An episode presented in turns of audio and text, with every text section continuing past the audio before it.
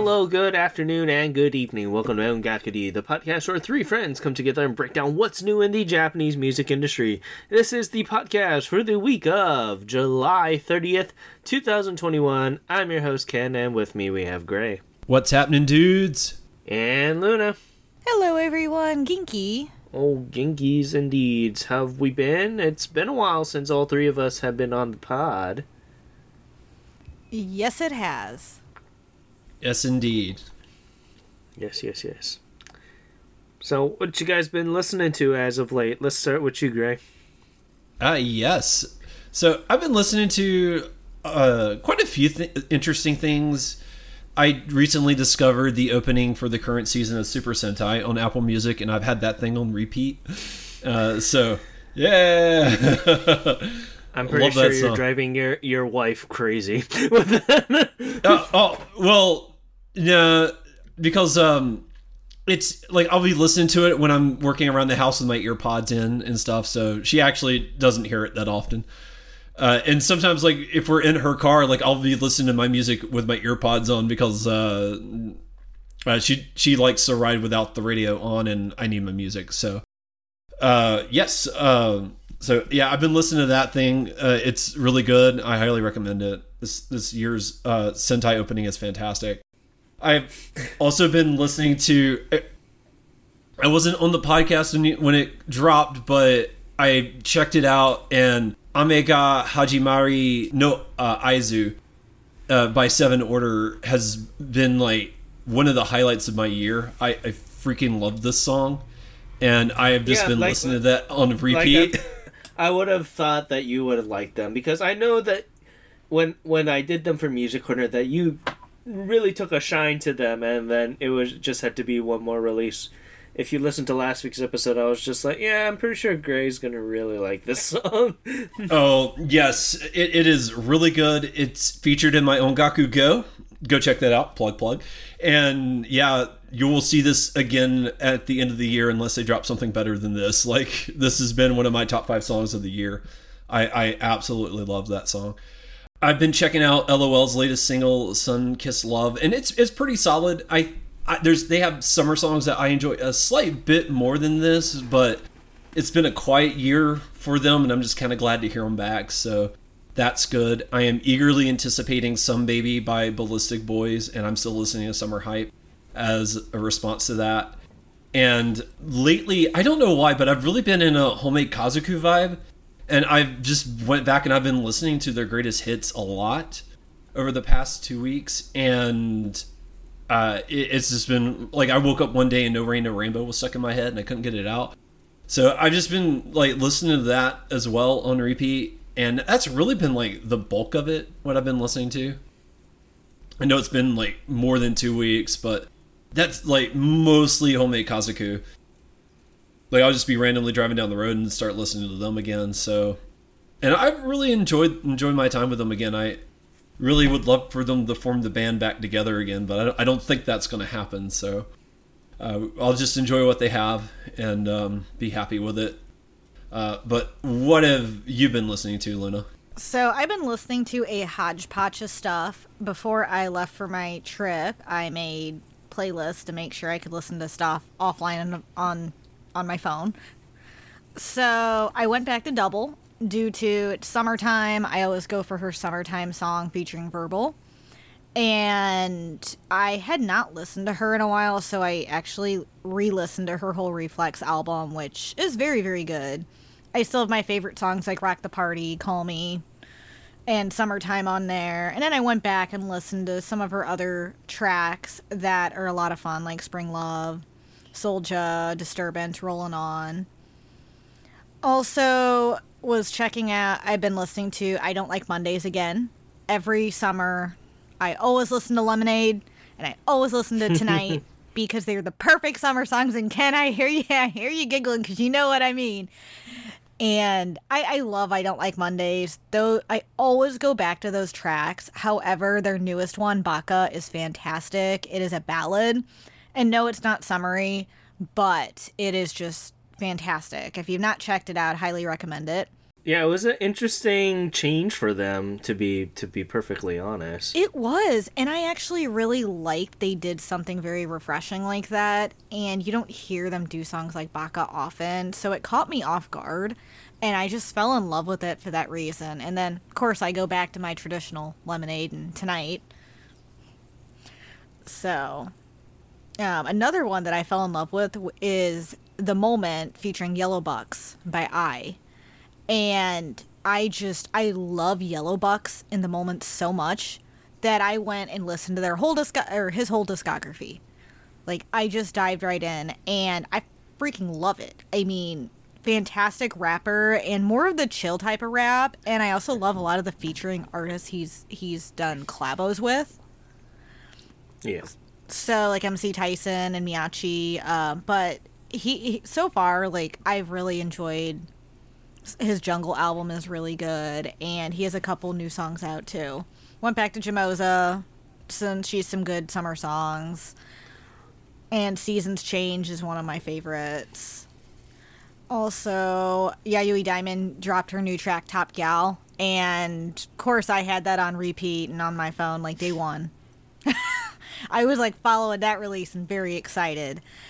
I also got into a rapper that I know who he is. I've heard him on a couple Cream songs, but I've never really listened to him too much. Is T Ace.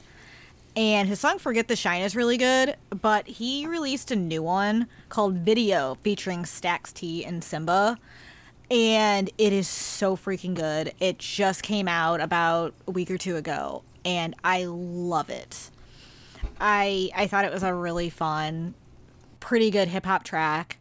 Also jumped into Koichi, which is an I don't usually listen to him, but I found a song featuring Minami on it called and the song is called Seven and it is great. And now I want to listen to more Koichi. So I've been more diving to like the hip hop stuff.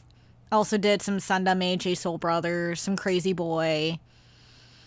Just, you know, went back to my basics. I did discover a new girl group called Iroha that I really like. Their song Wonderland is very good, and I'm looking forward to hearing more of their music. And they're more of like a hip hop R&B group, uh, girl group type thing, and so far I've enjoyed my time with them. Also went back to Dream, Konanimo, Hold On, Catch a Wave. So just a few of their more summery fun tracks and that's pretty much it it for me. What about you, Ken? What have you been listening to? So honestly, I've been listening to a hodgepodge of things. If you guys listened to last week's episode, it's pretty much more the same. I've been listening to Sho Asano, his Portraits 2 EP is absolutely fantastic. He's more of a co- collaborator, and his compositions is probably one of the best I've heard from someone who mostly does composition work. It's actually really good. I've been listening to Mizuki Ohira's latest single, Holiday, which is also really good. And because I kind of went really deep into Beastars, I've been listening to Kaibutsu a bit on release as well besides that, mm, I, I was also listening to Baka by I Don't Like Mondays as well. Been listening to Hakubi's new single Color as well. And just a hodgepodge of things. I've been listening to the Yakuza game soundtrack for apparent reasons we'll get into later. And honestly just a little bit more of older stuff such as Asian Kung Fu Generation and kind of been I've been kind of into a rock old rock thing of my high school years mostly because as of right now as we'll get to in a moment the the Olympics are going on and I've been just into the whole golfing thing again cuz it's it's been a while since I've actually played and that's usually what I used to listen to when I was warming up and hitting balls on the driving range. So, good old memory lane there. But with that, let's actually go on to our topic and actually talk about the opening ceremonies that happened for the Tokyo 2020 Olympics. I have to say 2020 because technically it is the naming of the Olympics, even though it's 2021. So don't mind me saying if I just say Tokyo 2020. Yeah, it's one of those things. It's like, what do we call it? yeah, it, it's it really stinks what happened, but it's understandable. and yeah, they're still officially branded as the twentieth, the 2020 Olympiad. So Yeah. So it's it's interesting overall. I mean, going into going into it, let's let's just say this much. I I was only looking forward to two things. I'm I'm going to diverge from the opening ceremonies just a bit, and the only thing that I was looking forward to was a the golf because, as a former wannabe PGA pro that I was aspiring to be back in my college years. It, it's good to actually see it again on the, the main stage of the Olympics, and not only that, I've been listening, watching the the softball and the the volleyball. Yeah, but with that, let's kind of go into the opening ceremonies. Now, I I know where we're based. A majority of us watched it via NBC. I had the opportunity to fortunately watch the NHK version, although I've watched it live, so it was at like two o'clock in the morning my time, so that was good old fun watching that first thing in the morning. But overall, how did you guys think of it? I know there was a lot of things going against it, so I know probably things that they wanted to do wasn't at its full potential this this year. But overall, what you guys thought of the opening ceremony? Yeah, I honestly didn't know what to expect going into it, and it was okay for what it was. I mean, a lot of it was it was a three hour production, and t- almost two full hours Oh. of it was just the Four, four and a half hours. four. Live. Oh, that so yeah, it was three hours for uh, the NBC broadcast. I'll, Yeah. Oh, well, I guess when it originally aired, it was probably was four hours. Yes. I watched. Yeah. I went back and watched it on Peacock, so you'll have to forgive me. Yeah. uh, and they cut out all the commercials, so it's it's a quick like 303. But uh, a huge chunk of it was the Parade of Nations, and th- you know that's to be expected because it takes a long time to get each of the teams in there and stuff. But for what it was, it wasn't too bad. I don't know what I was expecting. It was not what I expected, but it, it was interesting, and I, I liked it. I would have liked had they like NBC did this thing where they kept focusing in on individuals instead of panning back and showing like the full production.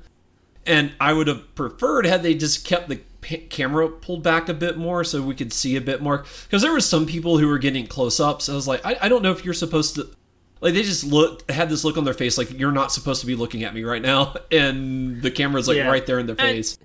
I think that was mostly for the U.S. athletes, and, and it's understandable because it's NBC and it's a U.S. based thing. But they've like I've this is the reason why I was very particular on trying to watch the any other version that wasn't the NBC one because they did Yes. things that I did not agree with. But yeah, it's it, it was very weird to see that production of how NBC handled it this time, especially when it was live. Yeah. I had plans to watch it like live as it aired, although I think I I think even when it aired last Friday, it would it would have been a recording of it. Just it would have been the first airing. Because Yeah, it would have obviously been- the opening ceremony was at night. I think it would have been the same thing that it was on Peacock. It would have been a shortened one, and I'm pretty sure what would have happened is they would have done more interviews near the tail end, and that would have just chomped a big part of the time. yeah, that's that's fair too. And So- if you're someone that don't really really care about the Olympiads or anything like that on a personal level, it's kind of hard to watch. So you you saying that doing the individual stuff, I completely understand because unfortunately, I'm not one to follow all these all, all, all the Olympiads individually. There's only one person I know off of the the American team. Winter is more my thing, as I do that with my my hand going up like this. Winter is more my thing. the Yeah. summer, the only reason why I know who was going to be on there was because of the golf. I, I for whatever reason I don't know maybe it's the region that that I live in but it seems like summer's always a bit more of a production than the Yeah. the winter uh I, I don't know why, but I don't know. I, I think I'm with you. There's a lot more events I like in the Winter Olympics than I really do in the summer. So, Well, because also be, because there are sports there that I know for snowball's chance in hell I will never be able to do in real life. that's true. Although I find it interesting that hockey's at the Summer Olympics. oh yeah, no, it's um field hockey, I think, because they have Oh. a regular hockey. They have a regular hockey at the the the winter. At the winter one, okay. I was like, it's the game you play on ice. Like that, it's it's winter. Like like like it doesn't makes no sense. Like that'd be a summer sporting event. It's like, oh Yeah, yeah, let me go like, out. uh, let me go. Let me go out in, in in the summer sun and skate on the ice. Like it does not compute. So It'll be like how like the beginning of uh, Mighty Ducks when they're just playing on the streets. That's a good. That's a good movie. But yeah, I'm not really a sports guy, and and like I haven't watched any. I mean, I don't really have a means to either. But I, I haven't really watched much of the Olympics, and that's fine. I did look at the medal count and was a little disappointed in what I saw, but Yeah, well, it's funny because like, well, well, we'll we'll talk about this very slightly. Nine of Japan's medals, gold medals that they have won, is from judo. Mm-hmm. that's very nice. So you take you take judo kind of out of the equation, then you kind of understand. overall, for what it was, I think it was pretty good. There's one or two moments that really were held me in awe as far as spectacle went. And that, that was the like the big thing for me. Like I'm certain we'll talk more about like individual moments later, so I'll I'll hold what I want to say about those particular things for the moment. But yeah, overall, it, you know, it was it, it was it was interesting what it was. The Parade of Nations went on for a little too long. They started replaying some of the tracks, which got really annoying. But uh, you know, it is what it is. What that? What about you, Luna? How did you feel about the the opening ceremonies as a whole? I mean, as a whole, I I feel like it was very toned down, but I also know that was, you know, a a lot of that was pretty much out of their hands. So it was a very hmm. chill type of opening ceremony. I, there were a few very memorable events that I know we'll get into later, and we'll discuss those individually. I, I always do enjoy the Parade of Nations just because I like to see what music they'll play. And I also enjoy seeing the teams walk out together and just see their outfits, see the camaraderie, camaraderie with it. However, I mean, I forgot how long it actually goes because I'm like, oh, I feel dumb, but I didn't realize some of these were countries, and I feel kind of stupid. Because Oh, there's one country. There's one country that I I love that is just like the most like energy that I felt when I popped when I heard it, and it was the country of Chad. Shadow. And there's only five Olympians in that country, Yep. and I was laughing pretty hard. So I mean, it was Personally, personally, Djibouti has always been one of my my yeah, favorites. Djibouti. Yeah, yeah, there's a couple of those. There's like a couple. I'm like, yeah, yeah, I bet, man. oh my favorite. No, don't mean to sound yeah, Tonga. Tonga. I, I don't mean to sound like very uh very indecisive, but I was just like, man, I love the namings of these countries. Tonga was my favorite for different reasons, not due to names, but due to some very nice oily oiliness with it. oily, oily, oily people. Yes, yes, yes. So, but I mean, I I enjoyed that part. I think for me, despite un, no, you know, despite everything going on, I still expected I I expected more than wh- what I got. So I was disappointed because I I, I do understand my disappointment is all on myself because I was very excited about Tokyo 2020 and you know there's so much possibility they could have done with it but you know I understand everything's out of their hand. So it was a you know they did what they could with it and I think they did a decent job. I think they did the best in the situation they were given. There were some great moments some very beautiful moments I do love the scenery. I wish if they would have shown more scenery of like Japan and Tokyo than they did. I understand they just showed like the main big parts, but I would have liked to see a lot more of that. Um, I do occasionally. I've been catching the Olympic Games on and off. I watch some of the swimming. I watch some of the beach volleyball. And I'm trying to think. I watched a few other things. Just I turn it on when I'm working or when I was out and about. It was on the, the some of the restaurants I was at. But it, I mean, it's it's something. You know, I'm excited to talk about a few of the the most memorable moments later on, though, because I think they were very good and very interesting. So, Ken, what about you? What did you think? So, uh, I'm on the same agreement as you, Luna. What they got, it, it was all right, and you know, NBC had mentioned this like at, at least on five different occasions. It was a very relaxed and toned down opening ceremony. And I think that was just them trying to save face of what was going on. And there was a lot of things with this particular opening ceremony that I'm happy of what we got, but I completely understand why people were either disappointed or upset at certain things or didn't care. There was probably two or three standout moments that even regular people were fairly amazed by, and we'll we'll we'll touch on that on a little bit here. But overall, I thought what they got was pretty decent, and yeah, no, I've I overall I liked it. If I had to give it a number out of three, it's a solid two it's a solid two. Like there's not much you can do with it, especially of what they got.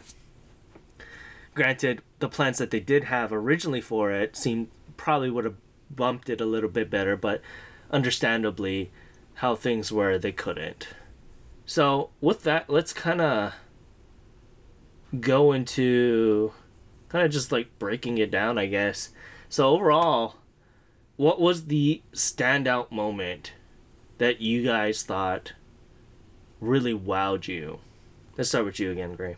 Yeah, for me, the moment I, I guess that really well. I don't know the there are two big highlights of it, and honestly, you, you could take it switch uh, either one of them. But honestly, the part with the drones I think was probably the coolest. It was really awesome, just what they did there to have like that uh, like just to have like that floating orb in the sky. And so like it, it really reminded me me and my wife we've been watching x-files as of late. And, and so it just been is really reminded me of like like something you would see out of x-files is these floating lights. But i mean they really did a wonderful job of it. It's very pretty. And i, I thought it was really cool how they just they, they started off in like different patterns but then they slowly formed into a version of a globe and and yeah. the, it started rotating. I thought that was really cool, and uh, that that to me was really the highlight of like the, probably the biggest highlight of it. I really enjoyed that a lot. So I would say that was probably be my my favorite. Yeah, no, I completely agree with you on that.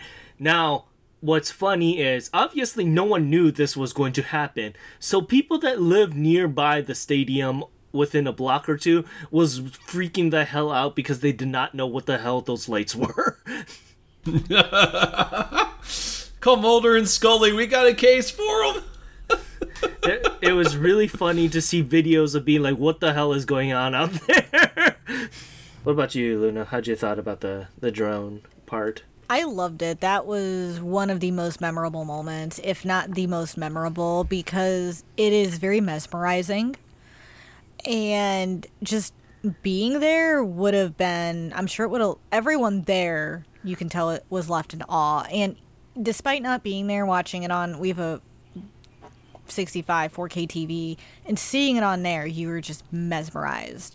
And just looking at how beautiful it is and i love that fact just seeing the drone like that the drones like that was just amazing yeah no i thought it was actually really really amazing and such a, a spectacle. So it was over 18,000 drones to make that performance happen. And it was was something really cool because they, they mentioned it because when you first see it, you don't know what the hell that is, first thing. and then it slowly but surely did this mesmerizing pattern and then when it went to becoming the globe i i loved it. I absolutely loved it. And it is one of the the highlights for the opening ceremonies that you could possibly be like if you didn't watch or didn't care about anything else you are talking about that particular moment. My my friend who's really big into drones didn't watch it was really hyped about watching that particular part of the performance. And yeah, it's something to be seen. So I I think that's going to leave an impact on future Olympics and and everyone after seeing all those drones up there like that. But yeah, what about you, Luna? What was your your single thing that you were most impressed by? So the drones is one of them, but the second was I'm trying to think of how to describe it, but it was the red string where they had the performance of the dancers ah, yes. in a red string. Yes, yes, yes, yes, And that's a very significant um how do you say it? Significant image imagery for Japanese culture because the red string is like a tie of destiny. You know, that's a big thing when people get married, they tie the red string. So I love what they did because of how they did the dance. They had it projected on that bottom of screen like that. I thought it was beautifully done. Um, but I feel like that was very memorable, especially when you know the meaning behind it. It makes it even more memorable and unique how they did that. And I think even if you don't know the cultural meaning, you still it it still would leave an impact on you. And I'm sure a lot of people did look it up later. But I loved that. And I just thought it was so well constructed and done. And I just was mesmerized. No, yeah. I. I thought it was absolutely amazing. And not only if you didn't know about, you know, the Kaito stuff, if you didn't even know that about Japanese culture, the fact that it was connecting the dots, I like how, how they pretty much spent this entire segment, how they connect the dots of becoming the the body and the heart and how it unfolds and it shows the heart the beating heart of the so-called athletes and how we're all connected through that experience. It it really was very interesting to kind of sh- see that. And how they they started the, it with that is they they had that that single athlete and it showed how that one advantage of just meeting and how we're connected and how everyone is kind of connected throughout the world is the imagery that they tried to do with that was absolutely amazing and i love that. And they did that both physically and through a 3d projection so that was really cool. Yeah it, it was it was a very meaningful performance and i think it fit very well with this particular olympics due to everything going on and how everyone really is tied together in the world and how everyone is affected, how we all meet. I mean, it's all like a string of red fate, akai ito. So I I so glad they included that in the Olympics and added that to their performance because it had meaning to everyone. Yeah, that that's the one part of the opening ceremonies I really wish I had seen from like the NHK broadcast because this is one of the segments that I really got because NBC kept zooming in on individual people throughout the thing and it kept ruining like the overall experience for me and I would have loved to have seen the the broader picture that they were trying to paint. And I'm gonna be. I'm gonna be straight with you, Gray. It was the same feed. Um, um, pretty much until we got to the walk, it was the exact same feed for every single channel. Uh, okay.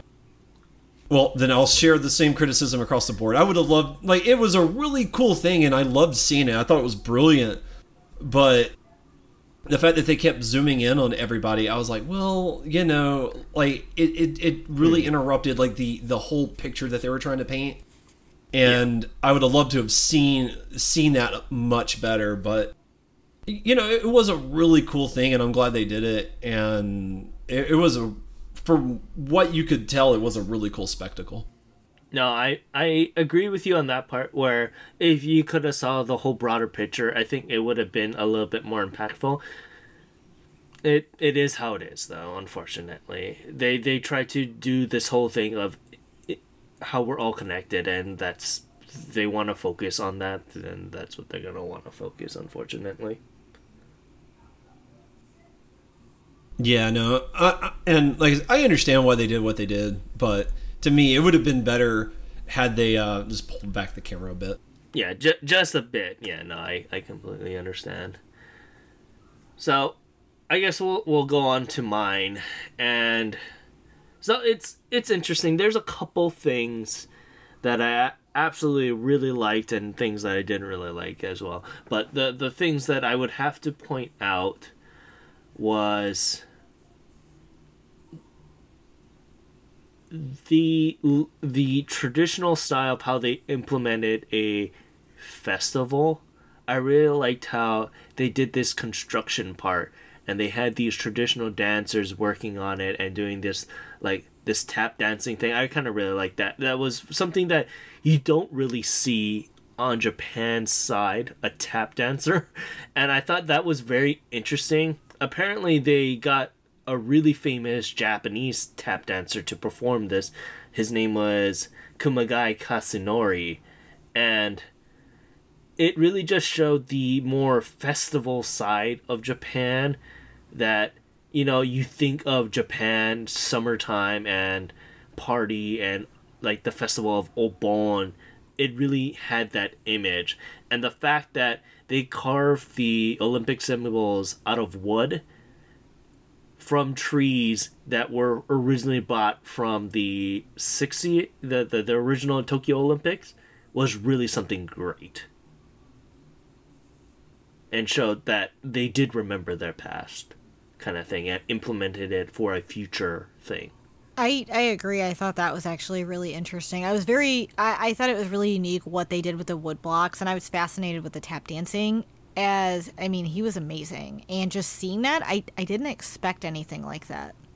Yeah, that was a wild performance and I really liked how they they really did it. I loved when they were like pushing out the lanterns and you could you could kind of and you like they had like originally the three rings eh, that came together and then they they, they started pulling and it's oh, so the the middle ring folded out and became and it became the five rings like that was really cool and I, I thought it was really pretty and it was nice to like to see like that like that festival style culture get honored and recognized. I thought it was really well done.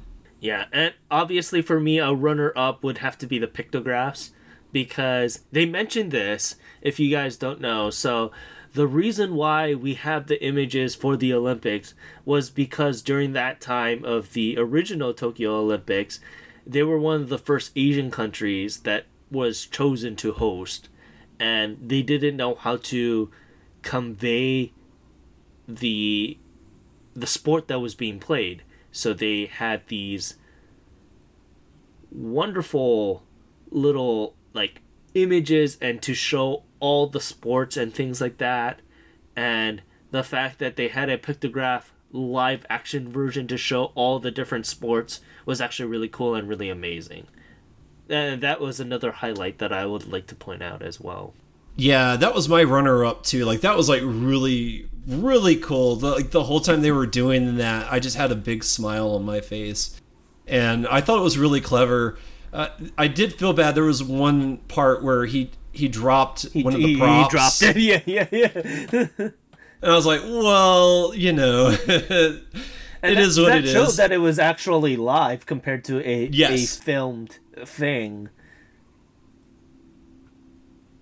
Oh yeah, and I, I love the gag where one of the pictograms was the um, embroidery on the dude's shirt. like that Yeah. was like they they were really clever how they did some of them. Like one of them was a hand that they had maneuvered in a particular manner. Like it, it was wild. And I, I thought that was a really cool production, and the fact that they did all fifty of them was really cool. Oh yeah, I found it very fascinating, and I thought that was a unique type of um, event they brought to the opening ceremony, and I like it because they showed the history of the you know in the Olympics, like how the you know with the pictographs, and I loved that. I love that they brought that uniqueness, and it, it was just something I haven't seen before. So I I I like the creativeness that they brought to it because I I kind of feel like what Tokyo did is they added a lot of aspects they haven't brought before and being cultural aspects but also with a beautiful creative stylish look and it kept people really interested and it just made for a it just made for a beautiful ceremony despite it being very more toned down it was very relaxing to see these type of events they incorporated into the opening ceremony So with that, let's kind of talk about the musical aspect of it. After all, we are a a Japanese music podcast, so we have to mention it. Unfortunately, there wasn't a huge thing of artists, so to speak, during this time around that that prior Olympics probably would have had, and I completely understand due to everything that was going on that they probably couldn't do the whole shebang that they wanted to do. So l- let's start of the two musical guests that they brought on. And the first one is someone that we should have saw coming that we just never thought about when we did our predictions and that was the vocalist Misia who did the Japanese national anthem and what did you guys think of of having Misia on to do such a a monumental thing for her country? I, I, um, I believe Misia was the perfect choice, and I can't believe I didn't see it coming. She's always been a big part of Kohaku for the NHK, and she always does a stellar performance. She is great vocals. She's always classy. I mean, she always looks very nice. And I feel like she's a great representation for Japan, especially singing the national anthem, having someone of her stature on there. I mean, she's been in the industry for very, very long time. She's established herself. And not only that, she has the vocals to back it up and give a beautiful performance, which is what she did. I I cannot say how blown away I was and her it, not just her vocals, but she just looked gorgeous. Her outfit was very beautiful, and I felt like it was very it it matched the Olympics perfectly. I just think she fit right in and did did the national anthem justice. Yeah, no, she did a fantastic job, and Misia is really is a talent, and I'm I'm glad she was there. Yeah, I I completely forgot to really factor her in, but obviously she was a shoe in, and uh, she did a really good job with the national. I can't. I don't think I've ever heard the Japanese national anthem, so it was really nice to hear that and really just en- enjoy that. I thought she done a fantastic job. Yeah, no, I, I, I, I, when I saw it and it said Misia was a part of it, and when I saw her, I was just like, we are so stupid. This is a lady who nearly broke her back and showed up three weeks later for the Kohaku. Of course, NHK is going to s- somehow award her with something. and it's it's a very amazing thing to see the spectacle of how she came out with that dress. It's a n- beautiful white dress with with the olympic colors on the frills of it. It was really good. And like like you gray you know we're we're not really exposed to the japanese national anthem unless you really watch the olympics or really just love japan or any other country for that matter. We're not really in tune of the other countries national anthems because of where we're based so it was very surprising to hear a rendition of it done by Misia. Oh, I, I completely agree, and it just it was phenomenal. I, I'm I, and after watching Misia perform, I don't even know who I would have picked to perform it because her her performances that is so good. I don't think I couldn't think of another artist to be able to top that. Yeah, it would be hard to figure out someone who might would be able to do a superior performance, especially that's Yeah. still in the industry. Yeah, like I, I probably can't think of anyone of her of her stature within the industry that probably would have done it justice as well. But let's talk about the second artist that appeared on it, and it's kind of uh, an ifling of if you call her an artist or not because she technically doesn't sing she's more of a composer but you know she is an artist in the industry and that is Hiromi Uehara or mostly known as Hiromi in the jazz community and she is a jazz composer and pianist and she she comes to the to the west a lot. She actually performs during the due to the Blue Note circuit. She was actually supposed to be performing in Hawaii before everything kind of shut down, but it is what it is. And she, her part of the performance was very interesting. She was probably one of the last couple of things that they they did before they did the torch run, and it was implemented with a kabuki performance, and uh, it it was kind of unfortunate how they did this because they kind of did half and half where it was mostly focusing on the kabuki form- performance and then focusing on hiromi for the majority and then went back to it. But i can kind of understand because of how they did the dance and what they were trying to do with the kabuki performance. But I, I just wish that it was just a little bit more separate overall. That that's my only gripe to be honest I was gonna say I, I do agree because I, I felt like I was divided. I loved watching that Kabuki performance, and then when it dived into Hiromi, I you know I loved seeing her her outfit. I loved her playing the piano and her facial expressions because she just expresses her emotions so well, and you can tell she had so much fun in that performance. But I didn't like that it went to one, then the other, but then back to the other. And I feel like it did take away from the performance as a whole but it was very very unique and i just this also reminded me how much i love hiromi and i i know she's big in the international community and i don't even you know so when i saw her i'm like oh it makes sense they had her on here. But at the same time like man i really never would have thought of that either. And i will say i wanted to see the more of the kabuki that because it was really cool when they were doing that and I, I really love kabuki as like a idea. I've never sat down and watched a kabuki play, but to me they seem like they'd be a lot of fun, and uh, I'm glad that they were able to honor kabuki in the opening ceremony the way that they did. I thought it was really cool. And yeah, right right before they did the uh, lighting thing, it was like the next last thing they did. So it was really cool. Hiromi was really cool. I thought she did a really good job. She done a great performance on the piano, and I mean, really, she has a great style. I, lo- I loved her hair. Like I've always wanted to be able to pull that off in her life, and I just I cannot do it. But she really rocked it, and I really enjoyed that aspect of it. And yeah, it was really cool seeing her go go at it like that. Like she really was all over uh, all over the piano and playing in a in some manner that is unconventional but it sounded really cool and it sounded really good. So like when she's like fisting the piano like it, it, it worked. I, I, don't think p- fisting's the right word but yes uh, punching the piano. When she was emotionally playing the piano. well, I mean, she had a giant smile on her face the whole time. So yeah. I, I, don't know. I, I, don't know if emotional is the word I would use, but yes, it, a joy, emotions of joy, jo- joy. Yeah, yeah, yeah.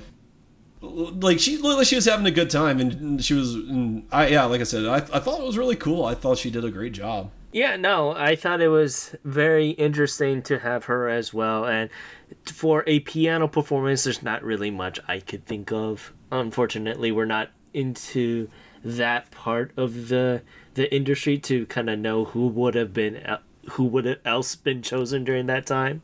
So Yeah, I I have no idea who they would have chose. So I I'm glad they did pick her because I think she was a good choice.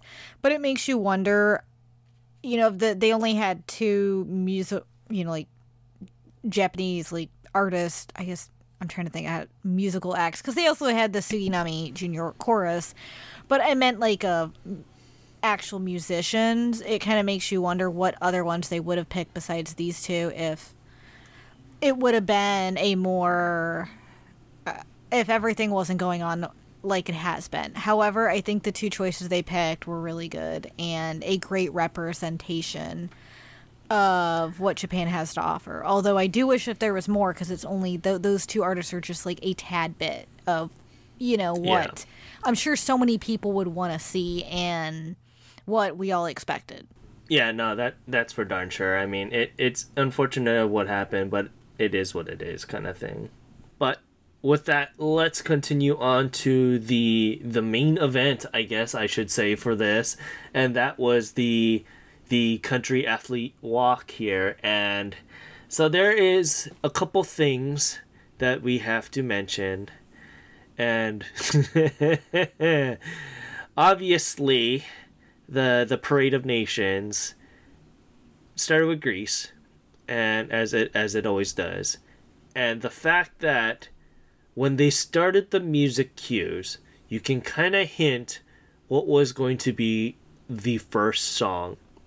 And as soon as I heard the first music peak of that particular song, I was like, Gray is going to have a huge smile on his face. and you were right, 100%. Oh, man. Yeah. When it when it had that intro, right? When you first heard it, I was just like, I think I think Gray already knows what this song is, and he's going to love it. It was one of the few times I actually screamed at the TV. Thank God I was here by myself because, man, when I heard that, I was like, yes! And it, it really fits so well with the Olympiad. Uh, like, it, it's it almost sounded like it was a song that was written for the Olympiad, but it, it's not. And yeah, I absolutely loved it. I've been a obviously the song that we're talking about is the Dragon Quest fanfare, and uh, yes, particularly uh, Roto's theme. Yes, yes, and it, it, was really nice. I was so so excited to hear that, and uh, the uh, I, I love the ending too when they they played the like the outro of it. It was just like yes, it was so cool. I really liked it. So Luna, I think I know this is probably a little bit out of your element, but what did you think of that first song for Greece particularly? Oh, we'll go over a huge broad topic of it, but I know that this first particular song was pretty important because it is for Greece and they only really played it around this time.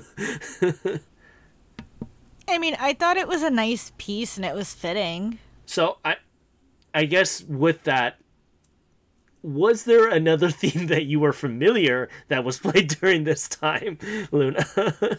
oh, well, I wasn't really. I swore I heard Zelda at one point, but I could have been wrong. Unfortunately, wrong. Zelda was not a part of it. so that shows my music reference because I don't play a lot of video games. I'm just going to be honest. I, I think I recognize Sonic yeah, a Sonic song was in there, and Kill was going absolutely bonkers when I told him that that particular song was was doing was in it.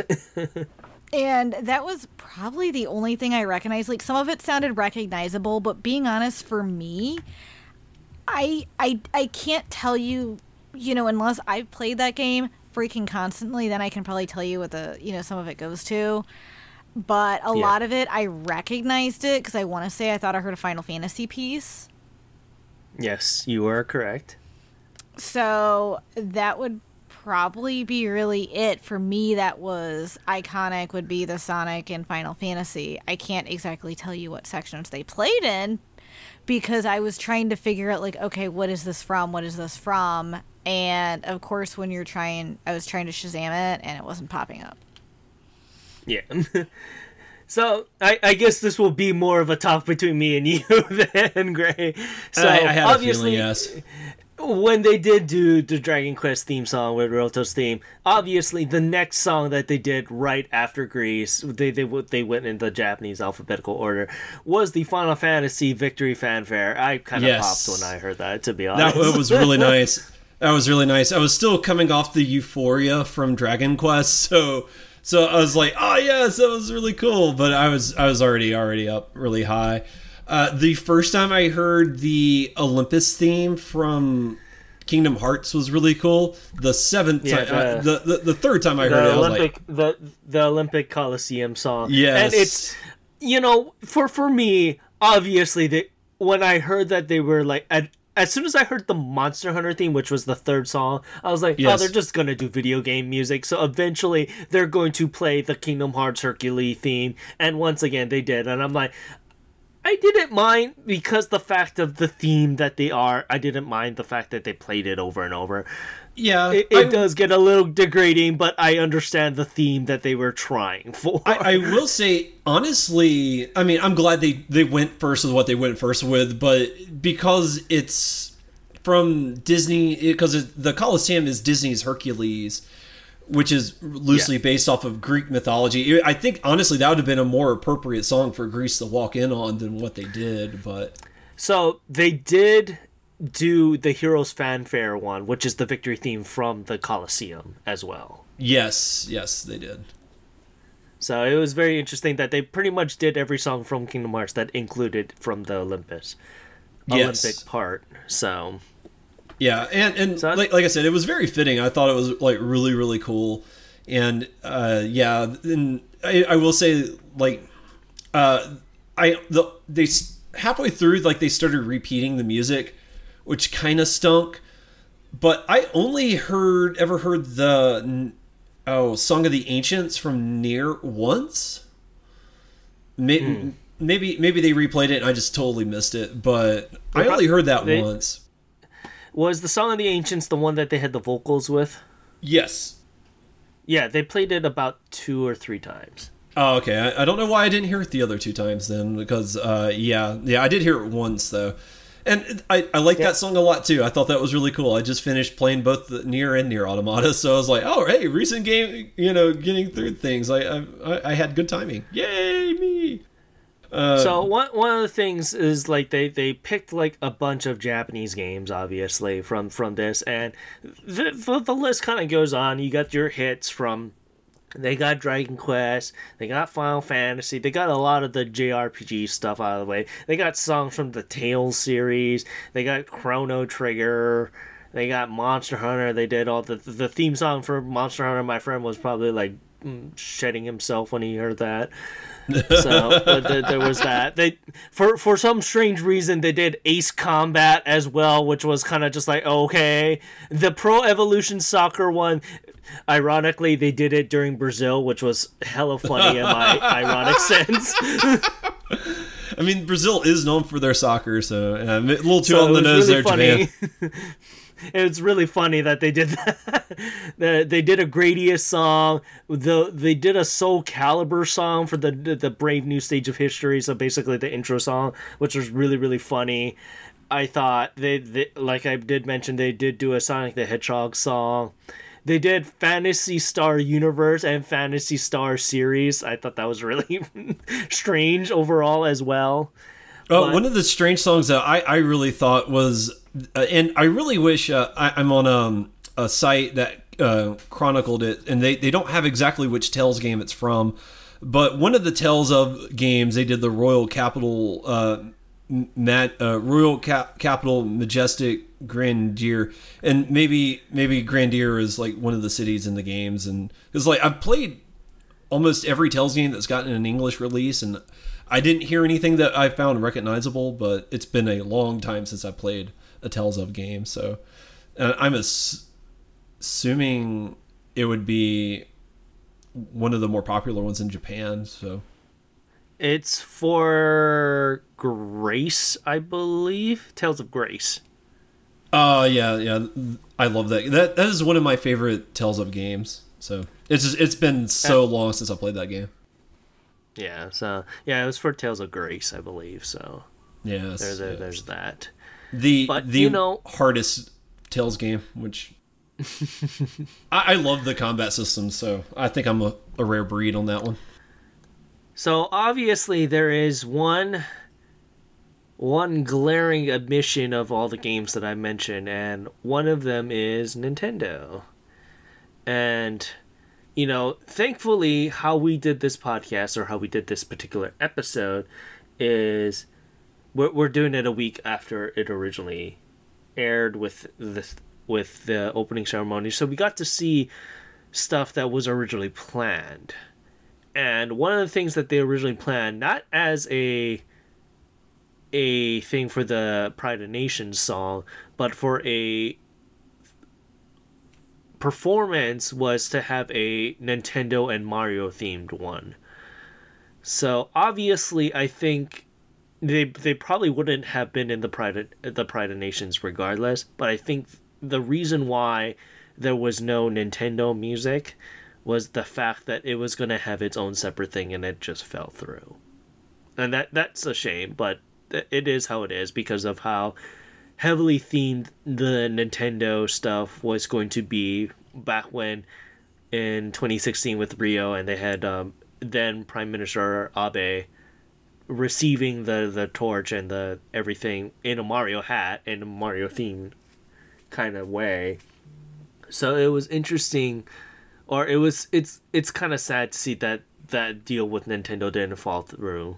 I agree. I think that would have been something spectacular if that that didn't fall through because I, I have a like you said, Ken. I think they would have had their own segment and they probably had something very very special planned. Yeah, and you know, a lot a lot of people associate you know Nintendo with Japan. Like Mario is kind of an unofficial ambassador of Japan, so it is one of those things where it is a little sad that they wound up not being able to do that. And i don't know why at the like for whatever reason they ultimately decided not to. But you know it is what it is and i, I know nintendo's kind of notorious for being difficult to work with you'd think they'd make an exception for the olympics and i, I guess at one point they had made an exception but maybe they, they changed their mind they, they already they already had a a thing planned, but the thing is because well, a they lost so many things and probably just the amount of people that they needed to do it probably wasn't going to fly with everything going on right now. So that that's one that's true. big glaring glaring thing. I, I'm pretty sure how they wanted to do everything was exactly how they had it or was originally planned, but because of just how everything kind of fell through, and restrictions and all that, it just it is what it is. Because hell, they're they're they're pimping the hell out of that Tokyo Olympic, the Sonic and Mario Olympic Games game. So why not have and the, the mascot too. of that? You have one of them already on there. Yeah, being a part of, part of it. So it's pretty sure it's probably having to do with what they originally planned probably wasn't up to the standard that they had to have been permitted to do so. Granted, I'm not siding with IOC or anything like that. I'm just, pro- it's probably that's what freaking happened. yeah. Yeah, I'm sure that's what happened as well. So there, there's one little thing that I guess we got to talk about here before we kind of wrap up everything, and what was one kind of like I guess disappointment that you guys were expecting from the opening ceremony? Let's start with you, Gray. Yeah, I was on honestly, and uh, I'm this be out of ignorance or anything because I can't remember if we said this on air. I know we talked about it off air, but like the last Olymp- uh, opening ceremony I watched was London, and that was over. That was 12 years ago now. So it's like it's been a long time, so I didn't know what to expect going into this. And honestly, I thought they would lean a, into a little bit more of Japanese modern culture. And they really didn't do that. They really, I mean, they did have like everybody coming out to video game music and stuff like that. But honestly, if you're not in the know, you wouldn't know.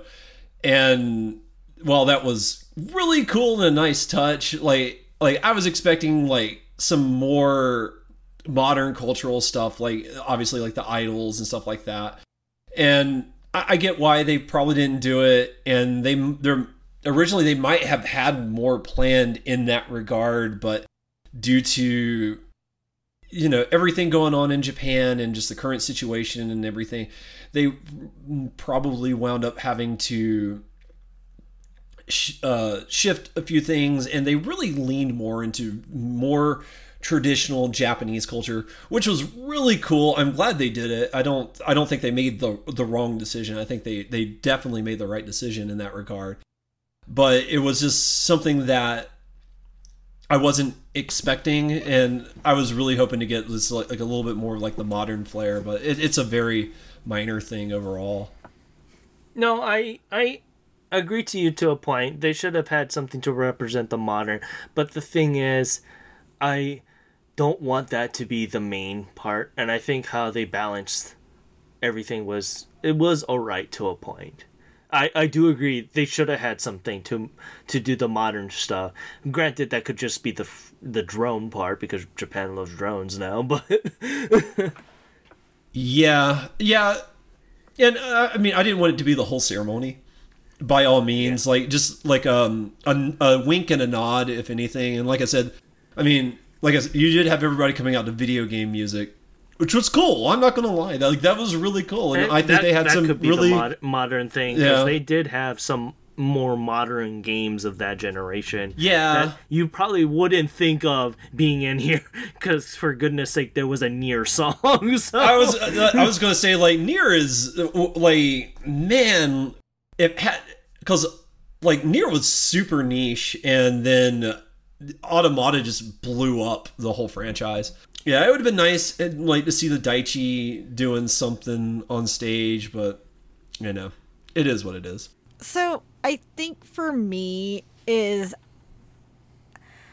I really wanted more J-pop and more music type events. Like I would have loved to see Arashi do something, you know. And I know even though they they're on hiatus now, but well, not not even that. It would be near damn impossible because of them them being the anchors of it. They they they I, I thought Odyssey was going to be a part of it as well, but the fact that when before they did the pre-show, uh, this this is just something that if you watched it the NHK version you would have saw. The, the NHK version was off-site. They weren't in the villas at all. So the fact that they weren't even in the villas hinted that they weren't even going to be a part of it, and that's that that that was my whole thing. Uh, unfortunate, that's how it is. As soon as I saw that, I was like, oh, okay, I have to turn back my expectations from that. Yeah, and if I would have watched the NHK version, I would have had the same reaction of you. I, I had hope that they would include more musical acts than they did but at the same time like i wanted it to happen but i had very little expectations for it due to the state of everything going on.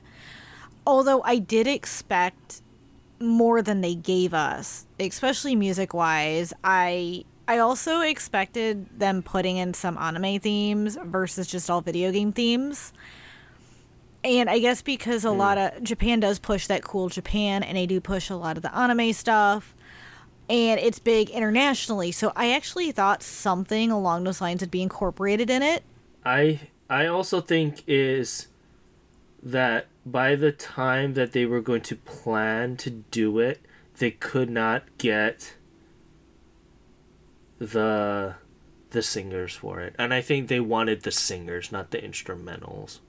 Yes. And and that makes sense. And I do understand that and I I I mean, I'm not saying I was expecting any of that, but I was hoping we would get a little bit of that or a little bit more musical wise than they gave us. And also like when Korea did the Winter Olympics, a lot of the a lot of them came out to big K-pop songs. And I was kind of hoping something like that would happen. I was actually more expecting it, and it didn't happen. But it's Yeah. I I completely understand like like there's there was some gripes that I saw after after this. This is another thing why how we saw it really impacted us because you had that outliers that said where was the J-pop, where was Japanese music compared to why it wasn't th- why was it only JRPGs or more that style? Why wasn't there more well-rounded Japanese music? Or even to the point of why wasn't there even any anime music kind of thing. And I, I completely understand the kind of thing. Like, obviously there were people going absolutely freaking crazy to the fact that there was no Persona music at all during this, and that's arguably one of their Japan's one of bigger JRPG franchises as of right now. So, but I think also because if you put a Persona song there and you don't put five, people are gonna complain. I already know that's Yes. what's gonna happen. One hundred percent. If you did not put, if you put a Persona song and you did not put anything from five, people would have complained as hell, regardless of what was going to be put on. Even if you put the the the, the, the Velvet Room song, I think people would have been like, "That's not the Velvet Room song from five. So, uh, it, it, and I completely understand. Trust me, Luna. I was very iffy on the fact that they didn't lean more into the J-pop side, but also the difference between the Korean the Korean Olympics, the Winter Olympics and this one was the fact that unfortunately not much people know J- uh, Korean music outside the K-pop that is really relevant to everyone's style. And I'm pretty sure that's the reason why they did what they did. And obviously because they they don't have what's going on right now. I think it's more so the people that they wanted to bring in didn't want to go in the bubble. And I think that's another reason. Yeah. And and that's what I figured is something along those lines happened. So, I mean, I wouldn't say I'm disappointed. I'm glad I watched it. I thought it was, you know, a relaxing ceremony. I just expected more from it than I got. And something I do I do want to point out because I know I know it's it's going to be weird for the three of us because you know we've really we've really been into anime for a long time and stuff, but anime has not really like exploded except within like the past three or four years. And you know they really planned these game you know the you know the Olympiads like s- several years out in advance and and and I think part of maybe the reason why there wasn't that much anime representation at the opening ceremony just might be they hadn't planned like it was t- like the anime explosion had happened too late for it to go into the planning phase. Uh, You can't like say that, but you can't say that without saying, well, then why was half of the the people that were chosen for the Olympics for the images were all from anime? oh, Because that's you true got too. Goku, you got Luffy, you got Doraemon. Yeah, you, ca- well, you, you can't say that without bringing that that bottom thing. Yeah. Ah, that's a that's a good point. Yeah, too. and anime has expanded way more than just in the last three years. It's just newer shows like Demon Slayer blown up, but I mean, it's been around for way longer than and been way bigger Yeah. longer than that. But yeah, I mean, you can you can say I was disappointed about certain things. Overall, for me, I wasn't expecting much because I was keeping very close track of how this lovely, lovely jalopy was trudging across the finish line, and just hit after hit that that production took, especially with the ongoing pandemic, did not help anyone.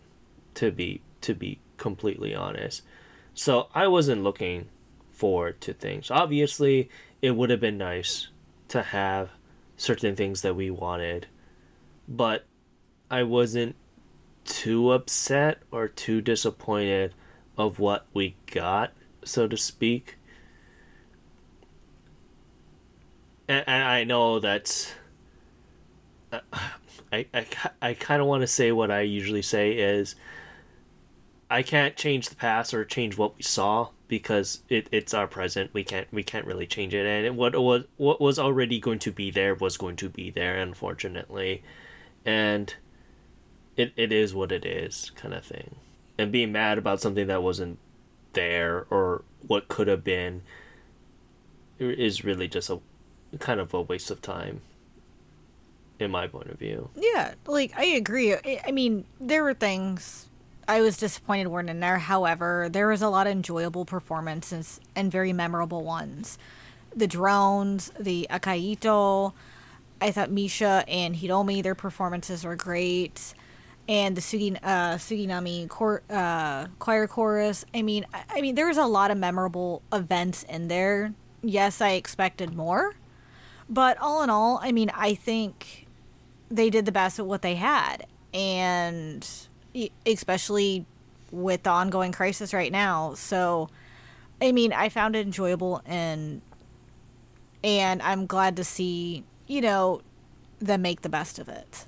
Yeah, the, the, I mean, that's the thing at the end of the day. They really did make the best of what they had, and you got to give them a lot of credit for that. I think they did a standout job with it, and, you know, uh, it, I, I'm agree with Ken. It, you know, there's no point in like getting upset over it. You know, you know, it, it is what it is, and you know, I'm just glad that they were able to hold them, you know, hold the Olympiad this year. You know, I don't really watch that many of the events, but it's something that I'm always super glad that we still have as a society that we can all just kind of come together, forget about the petty stuff, and you know, kind of just like have some fun with some sports. And uh, as you know, I, I think that's a something very valuable that the Olympics offers, and I'm really glad that they were able to you know hold it in, spite of all all the things going on in the world and i wish the athletes the best.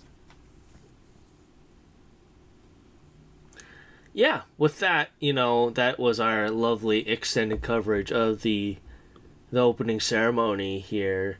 And i i don't know if you guys will watch the closing ones. I'll probably kind of just keep my eye on it just just for sakes because i don't know what they're gonna do but I, am not really expecting much off of that. Uh, mostly because they're probably going to pass on everything then. But usually they kind of try to do a spectacle for the closing as well. Just not as grand as the opening, as obviously, but I'll, I'll kind of keep my eyes on that. And if something does pop up, I'll let you guys know for the most part. With that, let's continue on to the Oricon here. And this week was interesting. That's a word you could use to describe this week's Oricon. Yes, it was. Yeah, I think we would have had a better talk last week, but it is what it is. So let's continue on to number 10. It is Sekai wa mada hajimatte suraranai slash potato ni natta by the lovely Wonderlands Showtime and this is for the lovely Bushiroad Sekai colorful stage featuring Hatsune Miku. So this is their Bushiroad's Hatsune Miku rhythm game that they are doing here. And this is actually the first release from that project. And what did we think of it? Let's start with you, Luna. I despised it. I don't know if that's the right word, but it, this was not to my liking. There we go. That's better. So I did not care for Sekai wa Mada Hajimate Suranai at all. As soon as I heard it, I had to stop what I was doing and look at my phone, and I was like, what the bleep is this? I do not like this. And I was like, when it was over, I was like, oh, thank God. And Potato ni Natte Iku was okay, but I still didn't like it. I, I don't know if it I, I feel like for me one it was too animus, you know, which is expected. However, I do like my anime music. This just wasn't it. And I'm not big into Vocaloid or Hatsune Miku, so that could be another part of why it wasn't for me. But I didn't care for the vocals at all. It just something about it threw me off and I just could not get into either track. Yeah, for me, it, it was definitely interesting, and I will say Potato ni Natte Iku is the superior song of the two, but it, it was a, a little bit all over, all over the place. Sekai wa Mada su, uh, Sukmade uh, Sarainai is. Hajimate Sararanai. Thank you. Uh, yeah, Haji Mate Suranai. It, it it's an interesting song. It's a little bit all over the place, uh, to say the least. But uh, you know, it is what it is, and uh, I, I could see it being for a game. It really sounded like something that you would hear as in like a rhythm beat game, which I think is what they were going for. So that they succeeded. I mean that that that's that's pretty much it at the end of the game. If you're not at the end of the day, if you're not really for these rhythm games, because you can you can tell what what parts are for a song that is for the beat of the game. You can obviously tell. And Sekai wa Mada Hajimate Saranai is that. It is all over place and it is there just to be a rhythm ass beat game. And you can tell that just by one listen. Now, Potato ni Natte Iku, it, it had that grandeur style, but it it's still not enough to save this for me. I, I kind of was just like meh, and I'm kind of like meh on this project overall, even though this is Bushiroad for me. But regardless, Sekai wa Mada Hajimate Saranai slash Potato ni Natte Iku sold a lovely 22,692 points and going on up to number nine, it is once again the lovely Sangen Shoku by YOASOBI. Now, I didn't get to hear what you originally thought of this song, Gray. So could you fill me in if you thought it was alright or not? Yeah, it, it's okay. I, I don't know. Like Yas, YOASOBI is a group that I have learned that uh, I like them. I like they tend to churn out like really good music, but I'll listen to it, say I like it, and then just never go back and really listen to it. And that's really the rut I found myself in with YOASOBI. I'm like, oh, you know, it's okay. There's nothing particularly bad or wrong with this song. It's just, I don't know. This is like it's good, and that's all I can really say about it. So, is this the same way how you felt about official Hige? Yeah, I, I, they're, they're very similar. Yeah, it's like uh, I will say, official Hige actually has a couple more tracks I really like than YOASOBI does. Like YOASOBI, I think like has like one track that I downloaded to my phone, and yeah, every time they crop up with a new song, I'm like, oh, okay, cool. You know, I'll listen to it and I'll, I'll like it, and you know, I'll, I'll talk positively about it on the show, but after we stop recording, I, I don't really think about it ever again. And just like, oh, okay, we're, we're kind of done with that now. And, you, you know, it, it it's, uh, it, it's just that rut I've, I've hit in with them. And I wish I liked them more than what I do. But yeah, with that, this week, this week, Sangen Shoku sold a wonderful 25,046 points. And going on up to number 8, it is Dynamite by BTS. Just, won't die. It was gone last week and it just keeps keeps climbing up here. This week it sold the lovely 25,446 points. And going on up to number 7, it is Dry Flower by Yuuri. Once again, obviously his biggest song, so not really surprising that it's on here.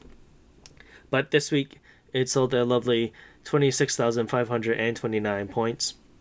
And then once again going on up to number six, it is Kaibutsu slash Yasashii Suisei by YOASOBI.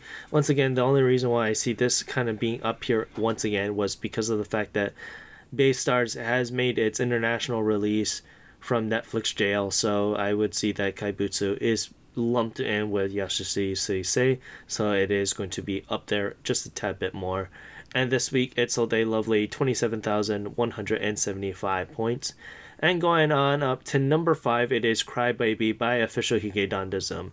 Now, this is the first time that both of you have been on that I've been on that Crybaby was on here.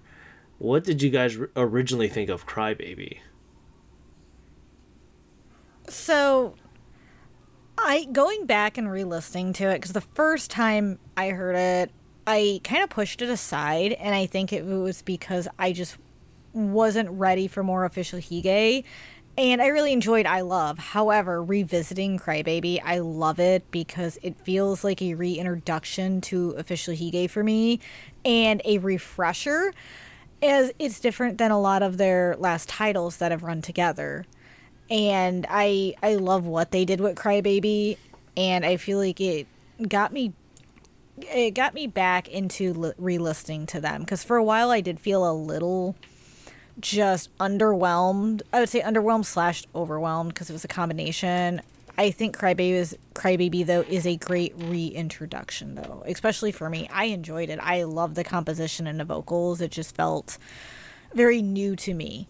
Uh, yeah, no, uh, I like Crybaby a lot. Actually, I think this is probably one of their best songs in quite a long time, and uh, I think part of the reason why I like it is I've watched. I need to get caught up because I'm way behind. I've only watched the first four episodes of Tokyo Revengers, but this is used as the opening theme for that show, and it, it really fits it really well. And it, it's one of those times where it's like the the pairing just perfectly matches together, and I I really really just enjoyed it and I really think that you know they've gotten over their hump.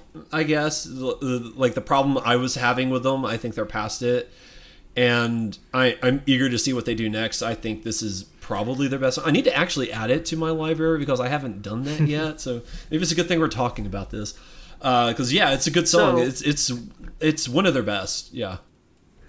Yeah, so I'll mention both things that you guys both mentioned. This is a kind of great reintroduction to them, and it is probably one of their best songs, mostly because they stopped trying to chase the pretender clout that they had and I think they finally accepted of it uh, with this release. I don't know if they'll still continue with that. I think they just need to be them and just let their music kind of speak and not trying for them to chase after pretenders like they have been for the past two years. And I really like the fact that this particular song for Crybaby does an eerie, I guess, offbeat style of how they did the composition and the vocals. And that was something that I absolutely really did like about Crybaby. And it was a part of my own Gakugo at the time when it was released because of that that off-putting style that they tried to do with this particular track. Yeah, I I agree, and I this is probably one of my let's just say there are a lot of tracks I do like by official Hige, but Crybaby definitely jumped up there and put them back on the map for me and got me back re back into them. So I'm so happy they're still on the Oricon and doing very well with Crybaby. Yeah, it, I am looking forward to see what they do next, and uh, yeah, I'm, I'm, glad it's still on here because uh, you know it gave us an opportunity to sit down and talk about. It gave me an opportunity to go back and re and actually download it because I had never got around to doing that. So, but yeah, this week, Crybaby sold a lovely 27,494 points here. And going on up to a collab track it is called You by Millennium Parade and the vocalist Belle. So this was the ending theme song for the anime movie You to Sobakasu no Hime, which is making the rounds right now in the Japanese cinema. And I think it made its debut internationally as well. I believe like maybe a week or two ago Timber was talking about it. But what did you guys think of this track overall? Let's start with you, Gray. Yeah, it was definitely an interesting number. I really liked it, and I really thought it was fun and enjoyable. Uh, I don't see myself going back and listening to it though. It was. Uh, I'm not going to say it's like YOASOBI in that in that regard, but I it was like a good track, but it's just not. It's not what I'm looking for when I'm listening to music. So uh, I liked it, and I think it's a solid track overall. But I, am not going to you know down download it or add it to my Apple Music library anytime soon. And I'm not too familiar with the movie or anime series that it's attached to. I've never heard of it. No, just just a movie. It's it's yeah. it's being dubbed as like what's that online movie? Summer Wars. Oh yeah, I love Summer Wars. Uh, yeah. Yeah, it's being being dubbed like that. Oh, okay. Uh, well, now I need to go see this movie because I love Summer Wars. It's like one of my favorite movies of all time. So, uh, yeah, but yeah, I'm eager to check out the movie it's attached to. But other than that, I, I, I don't really have too much more I can say about this. So I thought you by Millennium Parade slash Belle was it was nice. I I love the combination of it. It did I mean, it's obviously for an anime, and upon hearing it without knowing it was for a movie, I automatically kind of thought this is probably tied to an anime by the sound. But I thought it was like a nice, pleasant surprise, and I mean, there's not too much I can say to be honest. I know I'll check out the movie because it's it's my style of movies. Because I also enjoyed Summer Wars, but I I think it's a nice sounding, a nice sounding song. I think you was great. Oh, this is why it's being dubbed as the next Summer Wars because it's the same freaking director. yeah, so it is is it, Mamoru um, Soda. Mamoru Yeah. Hosoda. Hosoda, thank you. I knew it was Yeah. Mamoru something. Uh, Ma- yeah, Mamoru Hosoda. He's he's actually one of my absolute favorite directors. I, I I own every one of his movies. I still need to watch Mirai. I own it, but I have not watched it. It's really good. And Mirai is good. I love Wolf Children, so I'll definitely Oh, check it out because I The, really the, the Boy and the Beast, man, just gets me in the feels every time I watch it. So you know what's funny? The only thing I've watched of his is, is Our War Games? Digimon.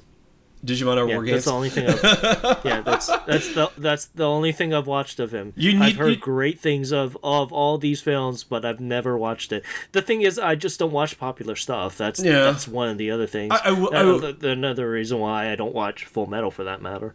I, I will say, Oh, oh, and Br- Dragon Ball Z Broly because he was the key animator for that. oh, yeah, there you go. No, I, I will say Summer Wars. I don't know if this is the like this sales pitch will either turn you off of watching it or turn you on to watching it. But it's basically like his he reinterprets the plot of our war games and puts it in his own movie. It's really good. It's really good. Like it's got a very heavy Digimon our no, war games feel that's to it. why I originally thought of it. I was like, "What is this Digimon ripoff?" I already saw this, so uh, that's why another thing I didn't watch it because I was like, it seemed like just Digimon with avatars instead. So, but I it doesn't mean I wouldn't watch it. I've been meaning to watch it. I've watched like the first ten minutes and then I just got bored. It, So- it's a s- Like, it's a before slower even- movie. It takes a while to ramp before up. they even got into it, and go into Yeah. everything. And then I've heard everything about uh, the boy and its beast as well, and I'm just like, nah, I don't, I don't know. Uh, man, he, he's he's I, really I'm just like that, that. That that's the thing. The thing is, I don't usually watch popular stuff. yeah, it- like I've been meaning to watch Weathering with You, but I just like either I've been turned off by it or just I don't feel like watching it. I, Uh, yeah, The I- only reason why I watched Kimi no Na wa was because I was on a plane to Japan, and that was the only time I watched it. but yeah, no, I'm s- I, I, I like that's probably the reason why it's it's being dubbed as the next next Summer Wars because it is the same guy that is doing Summer that did Summer Wars. yeah. But back back to the song at all. I, I really liked you. You can tell that this song was made for this particular release, and I kind of feel the same way as you do, Gray, where I think I only need to listen to it once or twice and kind of get the gist. And that that's the thing with movie anime titles or songs is either you really like it and you listen to it over and over again, kind of like uh, Kimi no Na wa would say, say, say, or you only listen to it once and when it pops up in the in the movie, and then that's pretty much it. Yeah, no, I know what you mean. Cause like, so what fireworks, I absolutely loved. Um, the DAOKO Yonezu Kenshi song, and I listened to it over and over and over, even despite not caring for the movie fireworks. So I know what you mean. You does fit into that. You're either gonna. Oh, that movie was horrible. it was very bad. Um, I love Ca- the song. Case in I still point of need why to I don't see watch it. anime movies. I know it. Like I know it's bad, but I still need to see it. I want to experience the awfulness for myself. It's not good. I love Just- the theme song. let- That's the only thing it has going for it. But regardless, you sold a Lovely, 32,450 points here. And going on up to number three, it is Hello Hello by Snow Man. Now, I originally said what I said about this last week when it took number one. But what did you guys feel about this song? I was highly anticipating to see what you guys were going to say. Let's start with you, Gray. Yeah, I love this number. It's really good, and you know, I think it's a really consistent track for Snow Man. You know, they've really since their first release, they've really been a vocal heavy group. And Hello Hello is no different. I think it's a fun, lovely summer track. And I did. I had a lot of fun with it. I really wish that they would put them on Apple Music. I know they're Johnny's, and it's it's for me like it's easy to forget they're Johnny's. It's, it's it's Apple Music if you live in Japan. Yeah. Yeah, I, I need. Yeah, no, like, uh, oh man, I, I love Snow Man. Like, they, they they're really consistent and really good, and I I've, I've I've liked every song they've dropped, and Hello Hello is no different. And I mean, at least I can enjoy the music video to my leisure. But uh, it, it is great track. I loved it to death. I listened to it last week when I saw they were number one, and loved it then. And I was eager to talk about them, but wasn't able to make the show. So uh, I was really really hyped when they were back on here again, and I listened. because like an excuse to listen to them again. I'll, I'll take that. So I, I did. I, I, loved Hello Hello. It's very good, very good by these guys. Great vocal work, great melody, and just a lovely track overall. I think if you like other Snow Man music, you will like you will like Hello Hello. It's really good. So I enjoyed Hello Hello. I think this is probably one of my favorite songs by Snow Man and it has great vocals. I love the more poppy side of this because this is what I love Snow Man as. Not to say their pop and lock isn't horrible, but I, I like this side of Snow Man. And Hello Hello is that perfect summer song. It's very lighthearted and sweet. And I'm glad Snow Man is doing something new because, you know, usually we see the typical pop and lock they've been doing. And so I feel like Hello Hello for me has been very refreshing and seeing a new side of them. And I like that they're doing something different. So this is like one of my I, I love this song. I think it's fantastic. Yeah, I'll just quickly repeat what I said last week. No, it's probably one of their best songs and I absolutely loved Hello Hello. And it really reminded me that good fusion of what traditional Johnny's is to what the new generation is going to be, which is Snow Man and and Stones and and and things like that. So I have to accept that and Hello Hello was a perfect balance between the two. But yeah, this week Hello Hello So They Lovely 42,559 points and going on up to number 2 it is Butter by BTS not much I can say about this song, right? nope.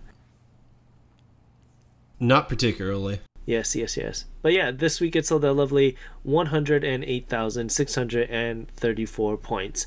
And going on up to number one, it is on slash Pierre by KinKi Kids. So, as difficult as this was to listen to, how'd you guys loved this release. Yeah, I really enjoyed it, and I, I, thought KinKi Kids did a great job with this one. It's a lot of fun. The I felt like the music video on the J Storm channel is really short, but other than that, I, I, actually had a lot of fun with it. I thought it was a really good track, and as far as like brand new releases go, I think this was easily my song of the week. It was just really well done, great melody, great harmonization great vocal work, and it, it, has all the stuff that I'm looking for, especially in a Johnny's track. So I, I think KinKi Kids did a wonderful job with this one, and uh, I can't wait to see what they, ne- they do next. So I enjoyed on Pan. I thought it was a a, a solid track by KinKi Kids it wasn't my favorite of the week. However, I do enjoy seeing them on here and we get to talk about them. And I mean, it was a. I, I wish if we did have more access to their music, but I'm just glad enough that we were able to catch it on YouTube. And I thought it was great. Yeah, with Ampere, it was. It was interesting. It does remind me of that traditional Johnny Styles. And I actually had to f- forget who was singing this because I'm like, I'm so used to Arashi taking the Johnny style that everything else kind of just sounds bland to me when they try to do the traditional Johnny's way. And when it when I had to look up it was KinKi Kids and I'm like, yeah, unfortunately they are the the flag bearers of what traditional Johnny style has to be now. And it's it's unfortunate that I feel this way, but I thought it was just alright in my opinion. I I thought I I really liked Hello Hello a whole lot more going on my second run around compared to On Ampere. So, but this week it sold wonderfully at 170,695 points here. With that, let's continue on to the album real fast. And I was wondering why it didn't sell so much, but now I kind of know why, looking at what took number one. And you have 17 with your choice. We have the Revue Starlight, first album by my, my girls from the Revue Starlight series. So we have that. We have Shota Shimizu with Hope at number 8. We got Butter, the album version by BTS at number 7. We got BTS The Best at number 6. We got Blood Compact by Go to the Beds. Uh, very interesting band. So there's that.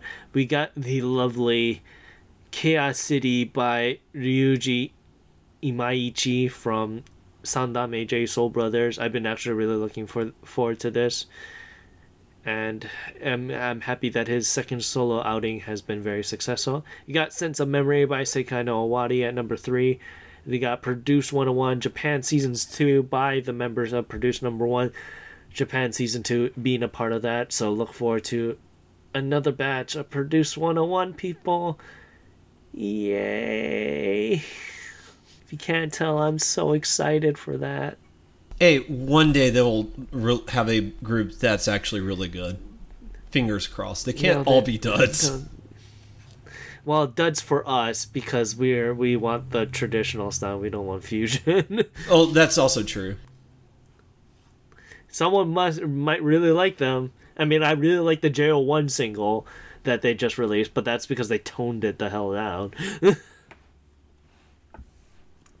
but with that, let's go on to number one. And it is Re:Sense by King and Prince. Their their lovely their lovely outing their third outing for an album release. And what a way. I believe they are also taking the record for the third straight album release, hitting over 400,000 copies, with the total amount sales of 458,323 copies, because they only had it in physical versions. So, congratulations to King and Prince. Oh, big congrats. I mean, the sales for Re:Sense are amazing. And watching them grow has been great because, I mean, we were there for their debut and just seeing them still holding it on the Oricon like this is just amazing.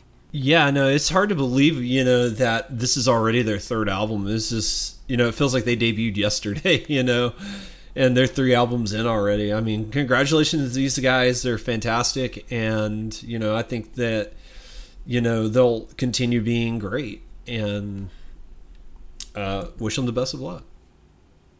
Yeah, just the fact that we got to see them grow is such an amazing thing because we, like you said, Luna, we have been there since their debut, and what what an unfortunate what a fortunate thing to kind of see their growth along with us for that matter in that ways but yeah i want to say thank you so much for listening to this lovely episode of Ongaku i know we went a little bit longer than we usually do mostly because i wanted to talk about the olympics and that's been a good thing here.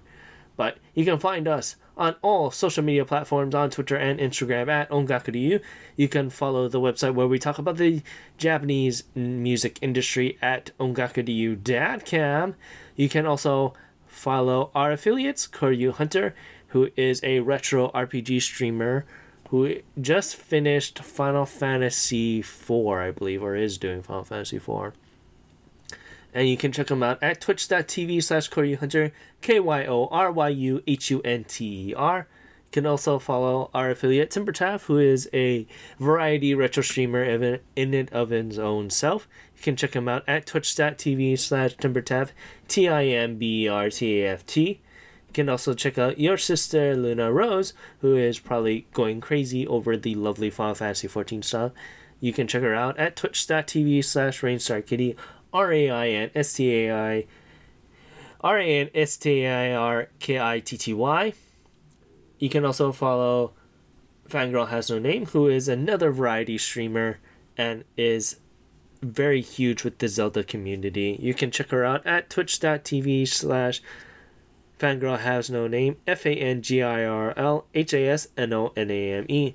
You can also check out the podcast where I do with Timber, Kyo, and Fangirl called Podosaurus.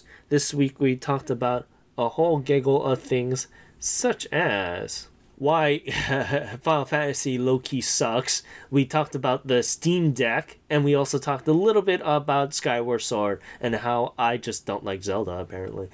But yeah, you can check that out by looking up Kyoryu Hunter on all podcast streaming services, same as his Twitch handle. You can follow me on Twitter at tw- OTYKen1, where I talk about Bang Dream, Aina Aiba, Roboco Herobo, and more Aina Aiba. Where can we find you, Gray? You can find me on Twitter at Ongaku Gray, where I tweet about what I'm watching, what I'm playing, all that fun jazz.